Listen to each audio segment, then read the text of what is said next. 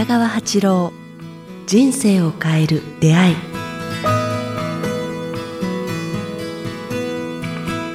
こんにちは早川洋平です。北川八郎人生を変える出会い。今日は第35回をお届けします。北川先生よろしくお願いします。よろしくお願いします。さあ、えー、いよいよ9月に入りましてもう9月？はいもう先週もねもう初秋だという話ありましたけど秋か。先生秋はなんか嬉しそうですね秋は先生にいや、なんかね僕センチメンタルです。結構なんか寂しがり屋でね。はいあ本当ですか？好きなんだけど寂しがり屋ね。あー夜一人っていうのは結構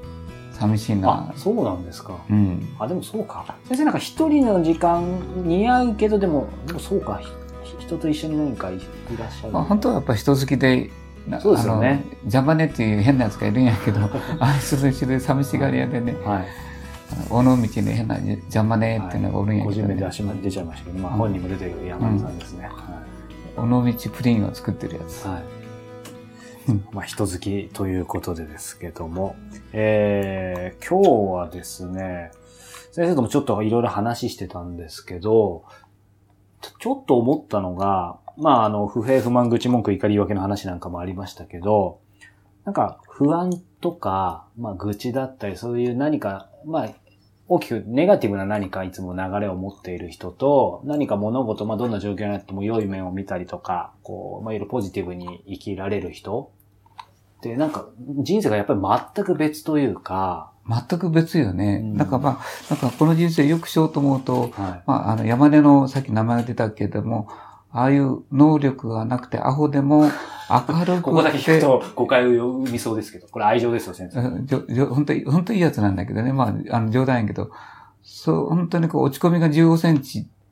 ていう、10センチから15センチの明るく生きていく人と、まあ、能力がそんなのなくてもね、頭がいいとか、学歴があるとか、なんか、よく気がつくとか、なんか別にして、な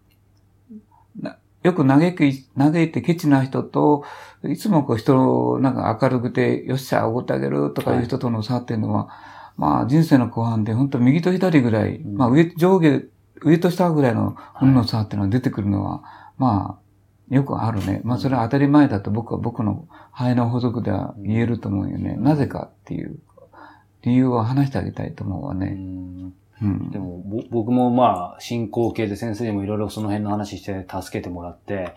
やっぱり不安とか、心配性って正直それまでそんな悪いことじゃないと思ってたんですよ。うんうん慎重とも言えるし、で、逆にあんまり反省しないっていうのは、なんか学びがなくて、なんか楽観しすぎなんじゃないかみたいな思ってたんですけど、その、その辺、先生改めてちょっと解説をしていただけその辺も、だから、まあ前も、の、の、まあ分かりやすく言えば脳というの、あの脳みそのことなんだけど、あなんかあれは大きな特徴があって、快楽に非常非常に弱いっていうことと、もう一つはこう、痛みとか、それから辛いこととか、傷つきやすいことも非常にいつまでも覚えてるよね。そうなんですよ特ね。にこう、痛みとか恐怖にに近いものに結びつけるから、そこでこう、ふその傾向の強い人ほど不安であり、ケチであり、身を守ろうとするというかね、人に分かち与えることができないし、うん沈み込みやすいっていうか、はい。ただ脳がそんな傾向になってるうんっていうのがあるよね。はい。だからこう、嘆きと文句ばっかり言う人は、それが大好きっていう人生をしてしまうから、いつも暗い人、嘆いて文句言う人、ケチな人のそばに、皆さんがそんな人大好きかって言ったら、決してそんな人大好きじゃないんだよね。はいで人人が寄ってこないっていうかね。で、その、オーラっていうのが綺麗にか出てるもんね、やっぱね。ああ、オーラ。こういう人が知ってるわ。ある人で、いつもケチな人がいたあの、こう、会社でなんか集まると、いや、今日は用事ありますか？ら逃げますとか言ったり、ああの、なんて言いますか、あの、懇親会行っても、あ、今日足りないからちょっと少なくていいですか？とかね、なんか寄付と言ったら絶対しないし、もらいたいわとかいう、私がもらいたいぐらいよとかいう人と、いつもこう、足りない、足りない、給料が少ないとかいう文句言ってる人がいたんだよね。はい。だから10年が経っても同じこと言ってるんよね。ずーっと、な嘆きと足りないってやってて。っうことは、こう人生が、その人が大好きなんよね。そんな、そんなに、そういう方向に進みたいと、こう脳が思ってしまう。うん。もう一人は山根くんみたいに、こう、落ち込みが少なくて、人に喜びを与えることや、こう、人に勇気を与えることや、お大丈夫大丈夫とか言う人っていうかね、で、すぐ立ち直る人っていうのは、なんかこう、結局、人の喜びに、なんか、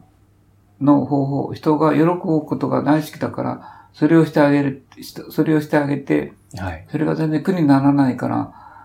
こう、たくさんの人がその人にも寄ってくるということで、それがこう、なんかお店の繁栄とか、はい。能力のある人が集まって、自分が持ってない能力で、デザインとか、うんあお店の作りとか、はい。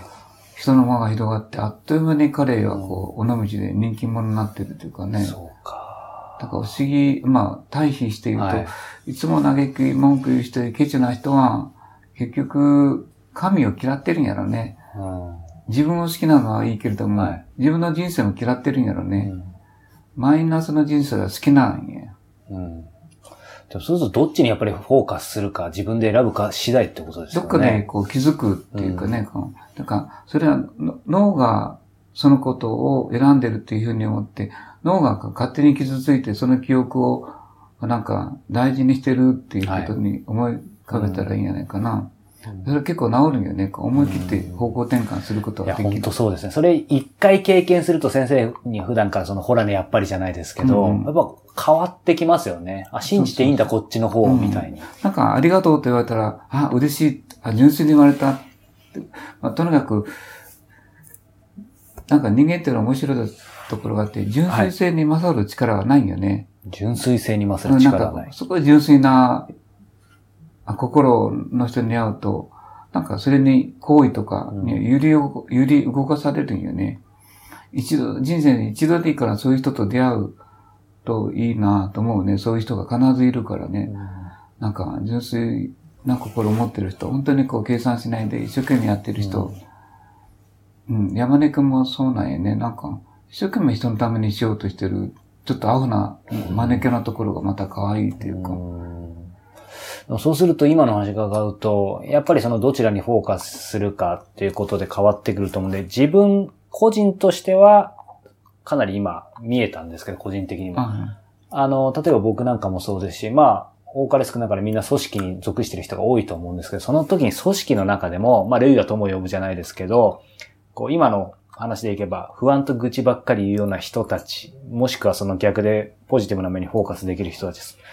が両方あるとして、やっぱり後者の方でみんな、こう、その流れを作っていきたいと思うのが当然だと思うんですけど、それ組織として、例えば不安と愚痴ばっかりいる人たちがいる組織はどうやって変えていくんでしょうか？それはやっぱり、組織は、まずあの、トップが明るく、やっぱりそこです。うん、うんいつもこう、あの、うん社員に声を、名前を呼んで、今日も頑張ろう、だんだんくんとか、名前を必ず呼んで、明るい声をかけていくっていうかね。やっぱトップはそういう意味では、決して自分がこう、あ落ち込んだ姿や悲しんでる姿を見せ見せられないっていうのが、や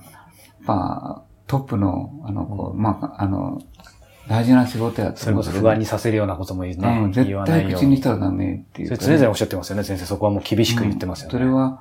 あ思うね。いつも、いつも明るく、今日も楽しく、今日も明るく、今日も元気に、前向きに、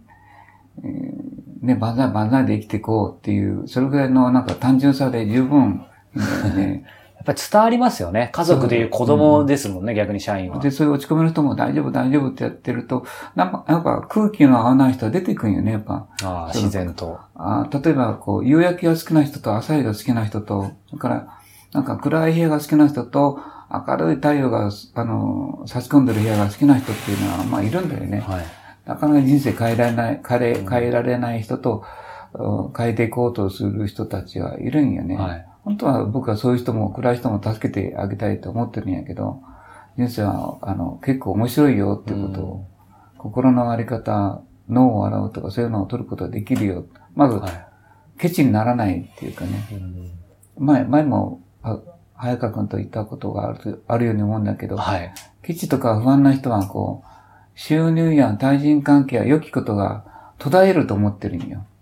なんかずーっと入ってくると思ってない。ずーっと入ってきたらどうしようこんないいこと入ってきたら、こんないいことをいつももらっていいんですか？とか。続くはずがないみたいな。うん、こんなはずない。私にはふさわしくない。もしくは、こんないいことが続くのは何かその後に恐ろしいことをやってくるんじゃないか。ただ、ということは恐ろしいことを期待してしまうよね。あいいことを恐れて、恐ろしいことを期待してしまうということは、それが引きつけてしまう。イメージした通りに。うんそんな時はどうしたらいいと思その時はどうういいことがいっぱいあったとしたら。普通にそれをありがとうございます囲いと。込むか、その、いいことも人に秘密にする、あげないとか、私だけするのか。それをまたみんなとそんな共有していけば。時にこそ、そのおか、はいお金あれもらって、みんなに分かち合ったがいい。また今日楽しかった、嬉しかった。あんたも、私も嬉しいから、あんたもこの喜びを、ああの、してとか、まあ、些細なものでもいいし、何でもいいから、どんどんそういう人にこう、分かち与える。っていうかね、周りの人にね、これ受け取って、私嬉しいこといっぱいあったんよって言ったら、はい。周りの人も、あ嬉しいことがあった、よかったね、とか言ってくれるようになるから、それあなたが明るいからよ、またやってくるわよっていうか、どんどん返していくよ、こう、独り占めしないっていうか。ケチっていうのはそれができないよね。嘆く人は。そう、今先生が最後に、あなたは明るいからよって、明るいってそういうことでも明るいってことですね。ななんて言うんだろう、開いてるというか、そうそう閉じてるじゃない。そうか。まずそこからですね。だからまず楽しく明るく元気にっていう言葉をはい吐くだけでもいい。今日も明るく、今日も楽しい、今日も元気に、前向きに、爽やかに、爽やかにって僕はいつも言ってるけどね。はい。じゃあ個人としても組織としてもまずそこからですね。そう、組織の場合はまずトップがはい。山根くんみたいに明るくなることやね、アホになること。この放送聞いて山根さんって誰とみんな検索すると思いますか？ら、ぜひ検索してみてください。さあ、えーこの番組では皆様からの質問を引き続き募集しております。えー質問がある方は、えー北川先生の公式ホームページ、もしくはこちらのメールアドレス、北川アットマークキクタス .jp、kitagawa アットマーク kiq、アルファベットの q、tas.jp までお寄せください。ということで今日は第35回をお届けしました。北川先生ありがとうございましたあ。りがとうございました。